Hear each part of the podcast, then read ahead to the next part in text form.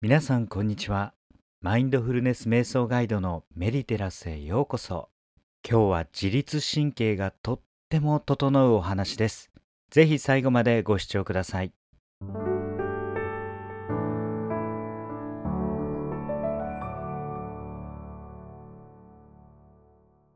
日は名医が教える整える習慣という書籍について解説をしていきます。さて整えるといっても何を整えるのでしょうか？それが今日テーマの自律神経です。この本の著者の小林博之さんは順天堂大学の医学部の教授です。そして自律神経研究の第一人者として知られています。今日はそんな名医の書かれた整える習慣から大事なポイントを要約して解説していきたいと思います。もし気に入ったらこの本も直接読んでいただければ幸いです。この本でも触れられていますが、まあ、今現在流行しているウイルス、まあ、これに対するダメージはかなり大きいと言っています。ここでは直接感染してリスクが高まるだけではなく、本当に怖いのは知らず知らずのダメージであると言っています。それが何かというと、自律神経の乱れ、そしてメンタルの不調、また筋力の低下です。これによって心身ともに知らない間にダメージを受けているのが現代であると言っています。この自分の自律神経が乱れているのか正常なのかってなかなかわからないんですよね。そして自分がどれほどのストレスを抱えているのか気づかないまま過ごしてしまうこともあります。そこで本書にもあるように自律神経を整える習慣を作っていくことが大切です。ここでは7つに分けてその習慣を整えることのヒントを解説しています。ただ全部で108個ありますので全部は紹介できませんが大事な点をまとめていきたいと思います。ちなみにこの108個っていうのは煩悩の数とも言われています。まあ、煩悩とは悩みっていうことですね。えー、悩みの数108個もあると言われています。もしかしたらそれも意識されているのかもしれません。ちなみになぜ自律神経を整えることが大切なのかと言いますと、そうすることで血流が良くなるって言っています。血流、血の巡り、とっても大事ですよね。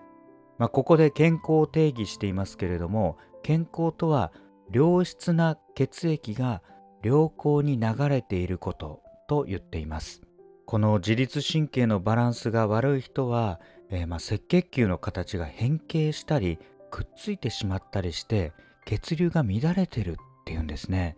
本当に体に現れてくるんですね。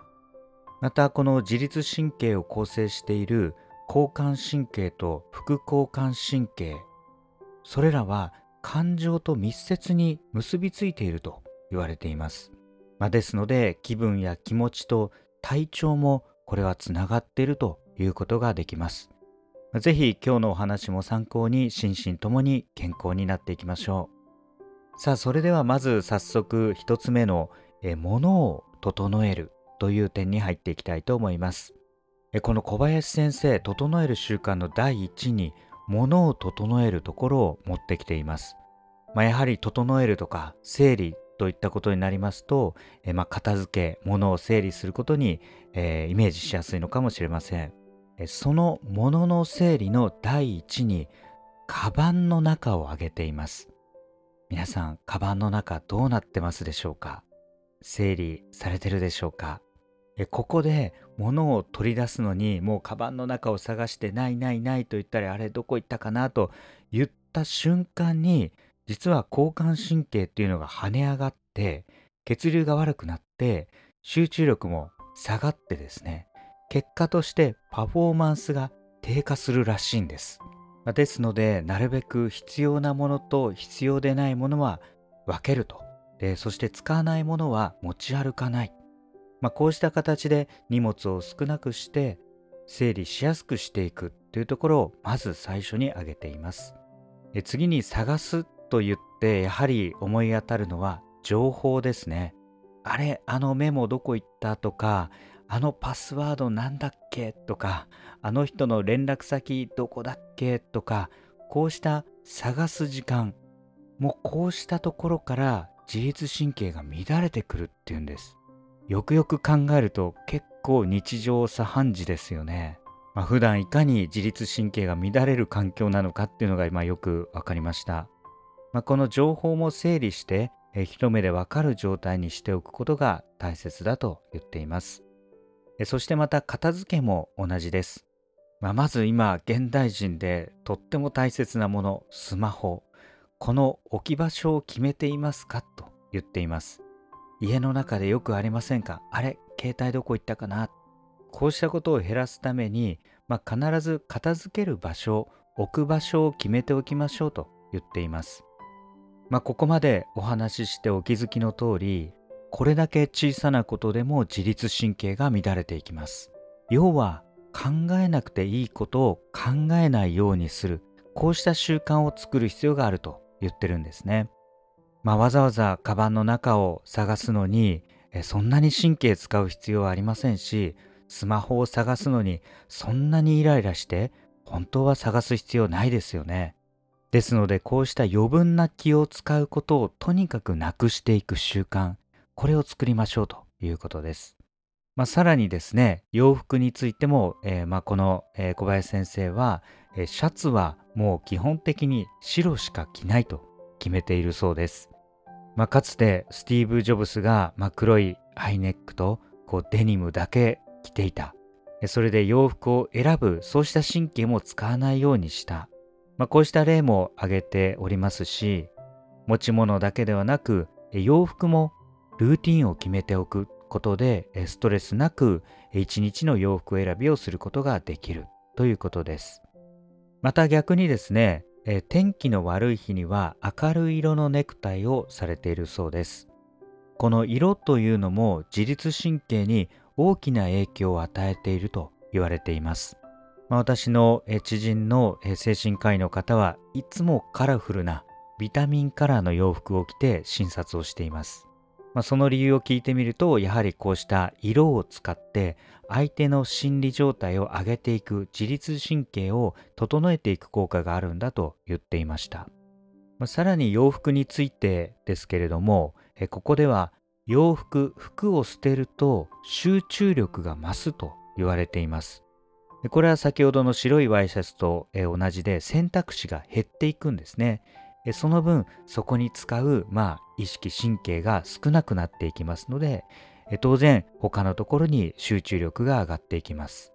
要は必要ないことを考える習慣をなくすまた悩まない習慣を作る、まあ、こうしたことが自律神経を整えるためにまず大切な点でありました。それでは次の2点目です。2点目は時間を整えるという部分です。え時間はとっても大切ですよね。誰にとっても1日24時間、え平等にあります。この時間をどう使うかで、まあ、幸せになったり、不幸になったり、成功したり、失敗したり、えこうしたことが分かれてきます。ですので、この時間の使い方、これもとっても重要です。えまず、ここで言われているのは、人間には集中力が高まる時間、また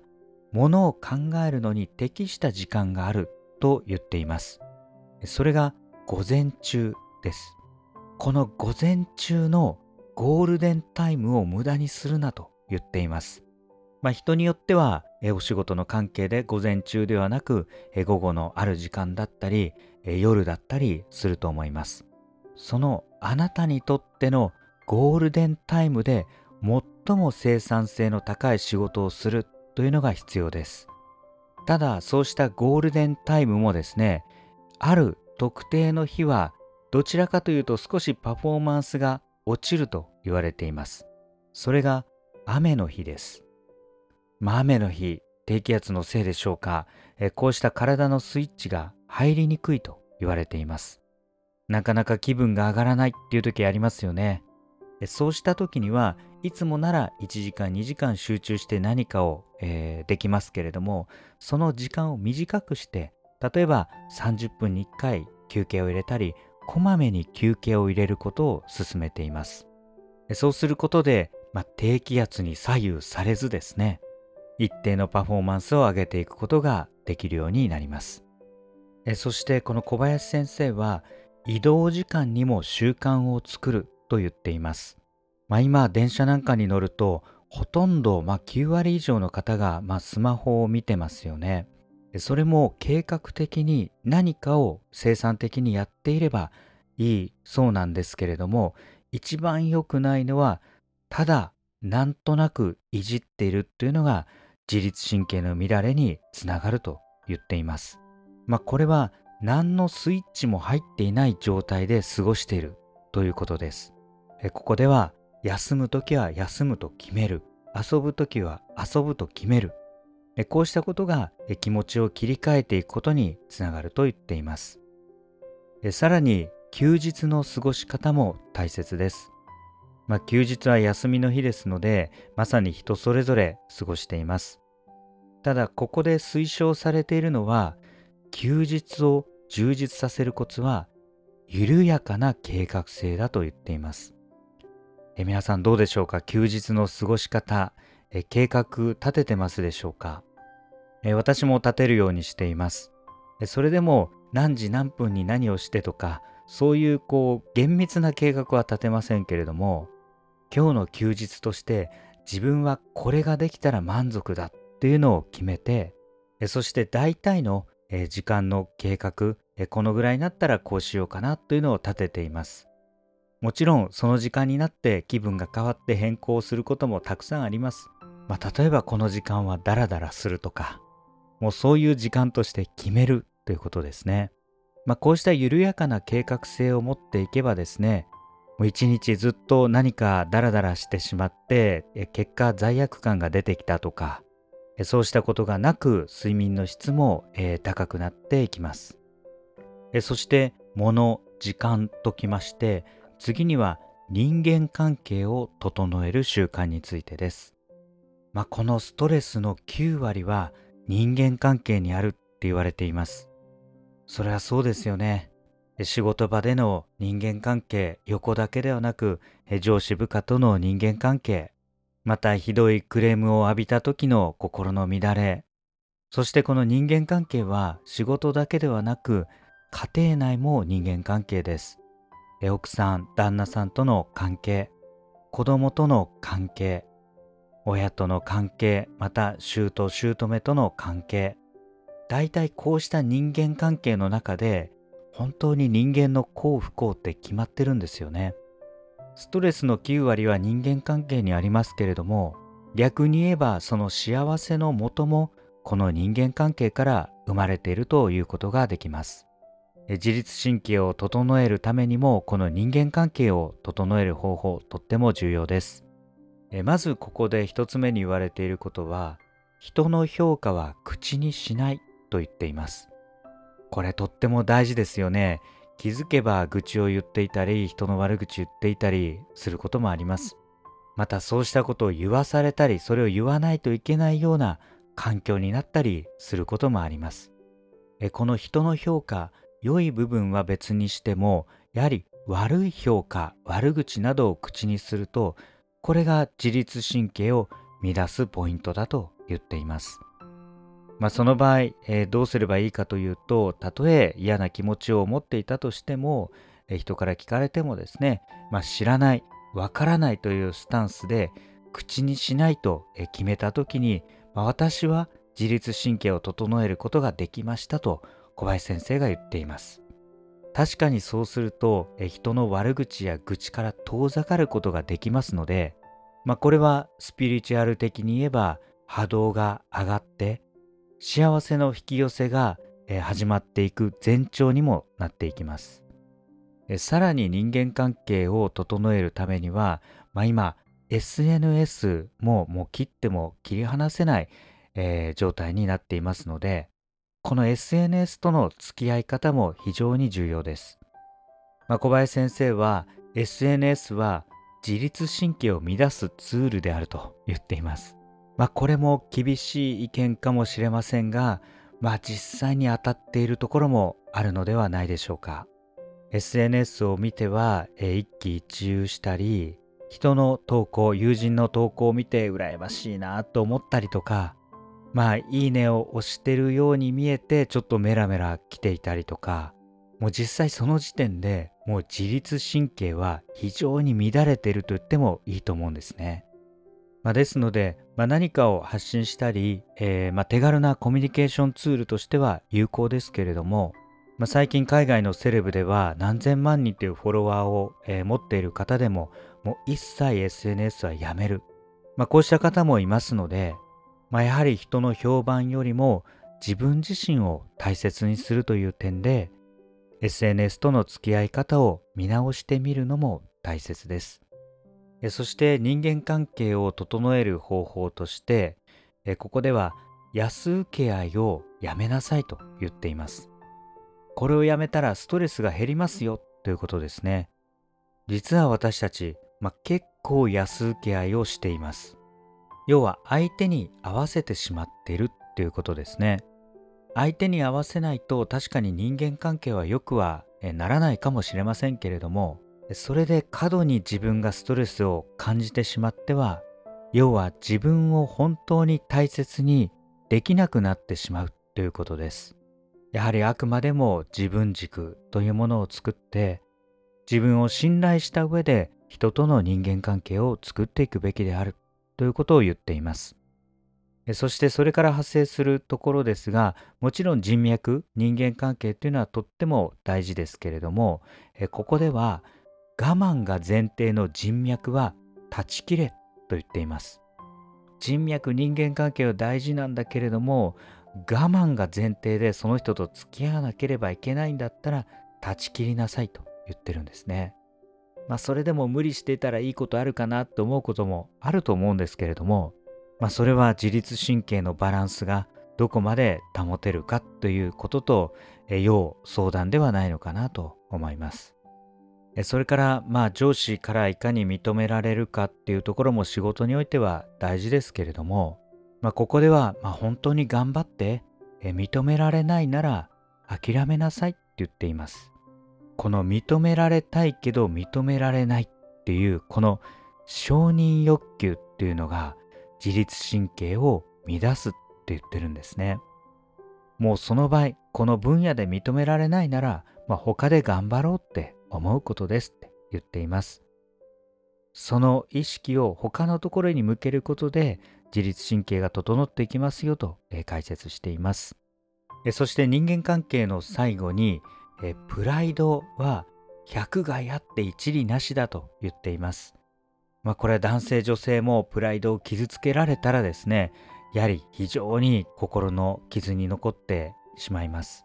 まあ、そして時々ですね相手にもうちょっとやり返したいっていう強い思いが出てくることもあるかもしれません。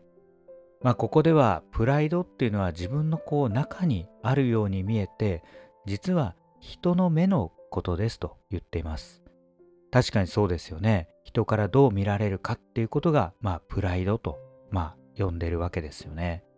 こう思われないと自分としてはもう気が済まないとか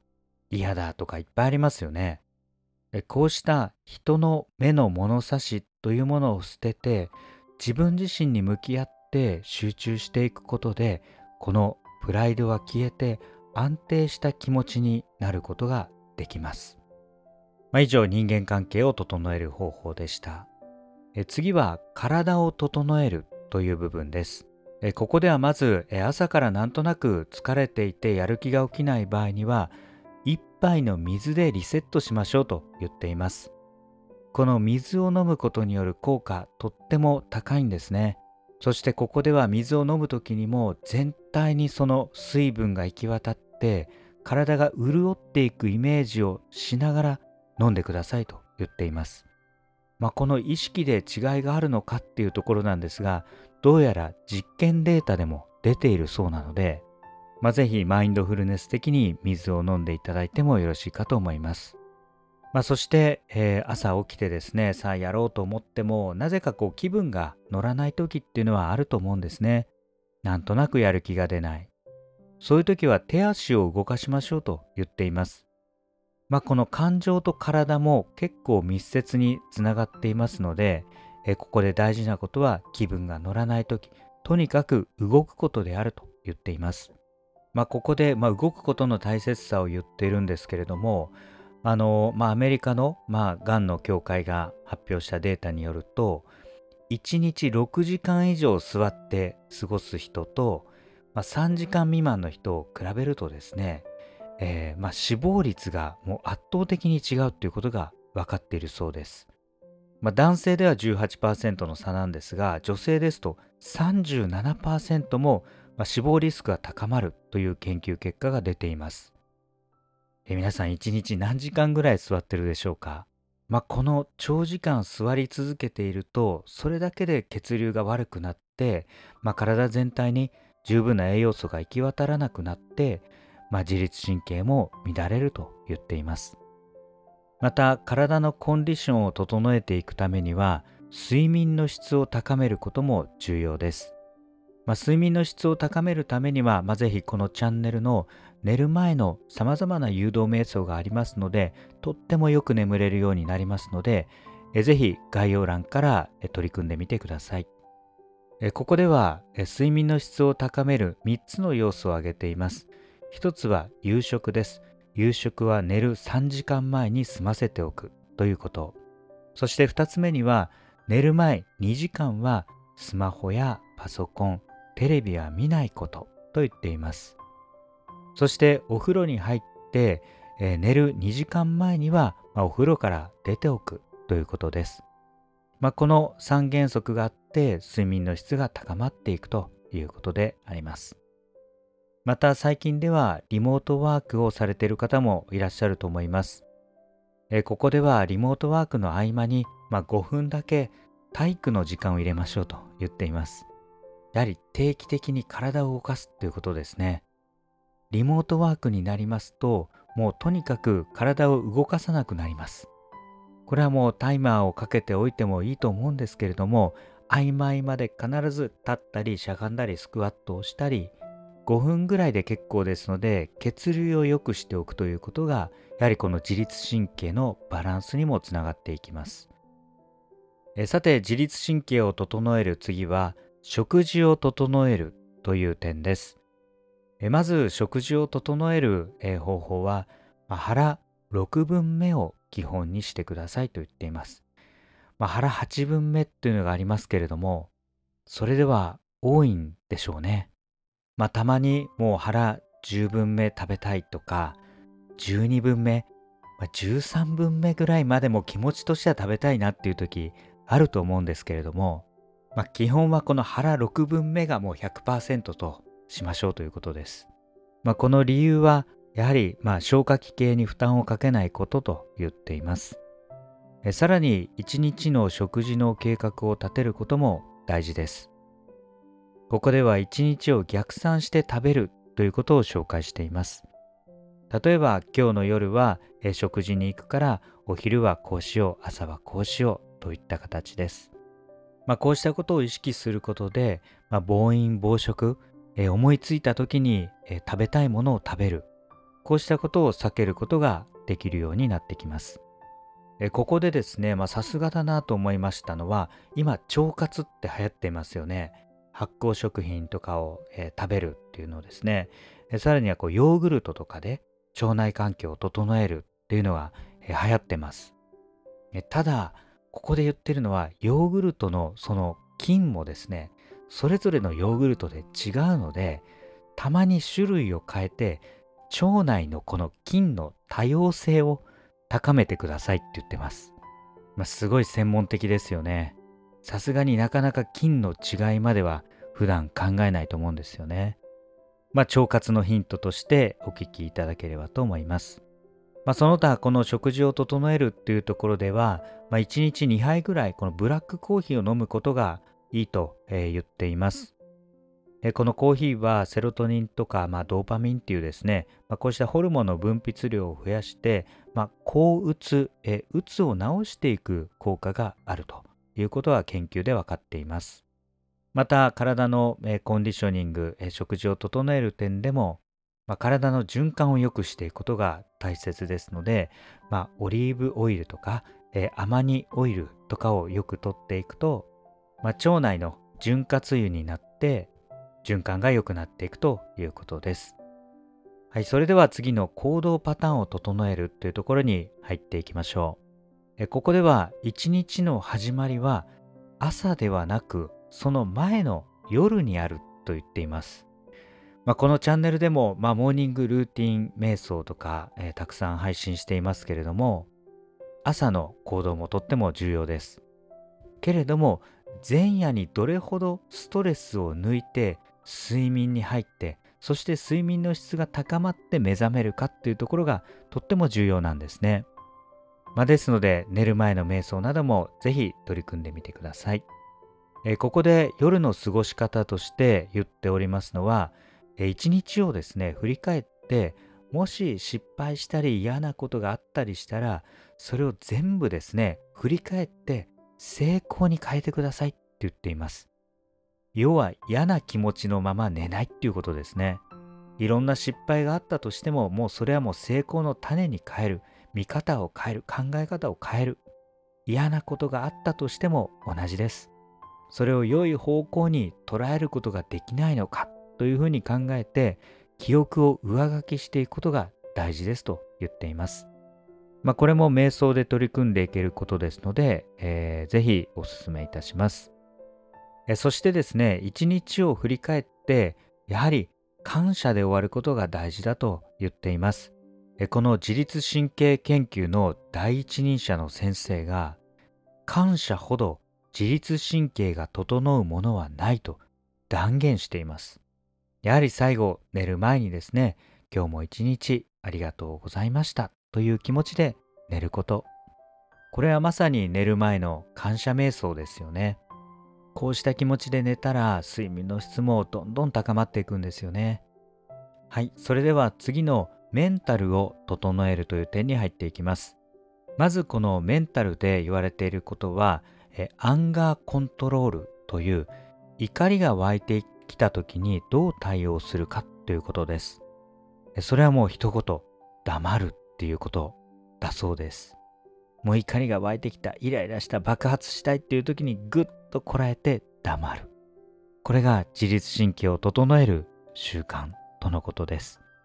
まあ、やはり怒りを爆発させない、表面化させないっていうこともとっても重要ですね。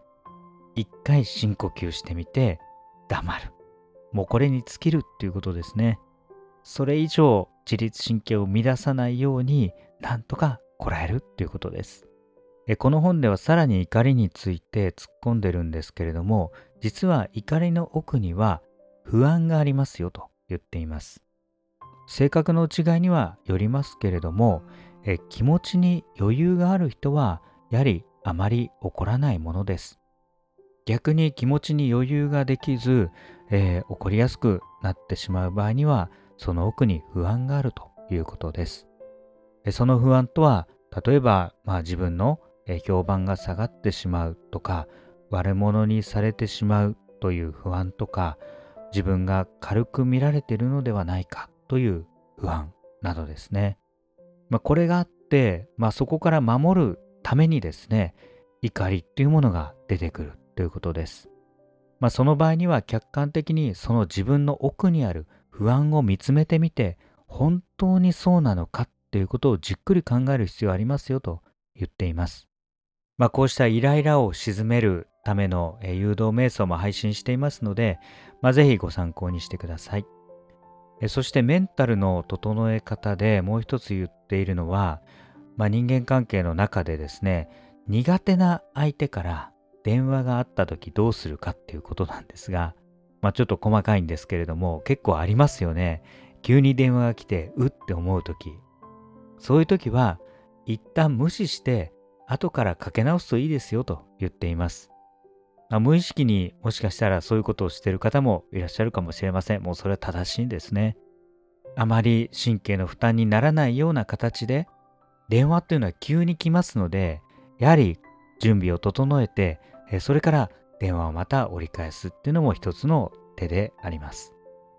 そして最後自分らしさを整えるという点に入っていきますここでは2つお伝えさせていただきます。まず人間は4つのタイプに分けられるのでこのタイプをまず知りましょうということです。まあ、そのタイプ1つ目は周りの目を気にすることなくもう自分本位で突っ走れるタイプです。2つ目にはまあ周りの目をあんまり気にしないけれども周りに合わせられるタイプ。そして3つ目は周りの目を気にしているけれども大事なところでは自分の思う通りに行動できるタイプですそれから4つ目は、まあ、常に周りを気にして、まあ、強調していこうとするタイプです。まあ、おそらく何かの研究では、まあ、こうした4タイプに、えー、分かれているということなんでしょうね。えー、皆さんはどのタイプでしょうか、まあ、こうしたまず自分を知るっていうことも、えー、大変重要かと思います。まあ、仮にですね、あの人は嫌いだって思った時に、あの人はどういうタイプに当てはまるのかなって考えてみて、まあ、例えば一番目の周りの目を気にすることなく自分本位で突っ走って私も迷惑被ってるっていう場合でしたら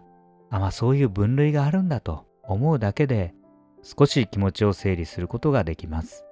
まあ、それからこのタイプによって何が自分にストレスになるのかっていうことも変わってきます。例えばタイプ4の常に周りを気にして、まあ、強調するタイプにとってはもう自己主張すること自体がえもうストレスになってくるわけですね。まあ、このように人によって変わってきます。まずは自分のタイプを知ろうというのが、まあ、一つの自分らしさを整える方法です。最後にこの自分らしさっていうことなんですけれども、実はこの本当の自分らしくいるということが、これが実はストレスフリーの状態なんですよということを結論として言っています。これはこのチャンネルでもまあ言っている、まあ、自分軸を作るっていうことですね。本当にストレスなく幸せに、生きてそうした幸せを実感するような生き方っていうのは、まあ、いろんな感情を抜きにした、まあ、本当の自分の、え、気持ちそれを自分が受け入れて受け止めて、まあ、それを良いことだと認めている状態、まあ、決して自分勝手にするという意味での自分らしさではなく自分の中にある本当に優しい心であったり人のために何かをしてあげたいという気持ちだったりそうしたことも含めて、まあ、自分の良さを自分で知っているっていう状態ですね。これが本当の自分らしく生きるということです。まあ、こうした時に人間はストレスから解放されて自律神経が整っていくということです。あなたの人生はあなたしか歩むことができません。そのかけがえのない人生の中でストレスが多くなって神経をすり減らして生活していくよりはやはり本当の自分を発見してそれを認めて生きられるような人生が幸福です。決して我慢するのが当たり前だと思わないでください。自分らしくあることが結果的に良い仕事や人間関係を作っていくことができます。この要約解説を参考に皆様の人生が一層輝いていきますよう記念いたしまして終わりにいたします。最後までご視聴ありがとうございました。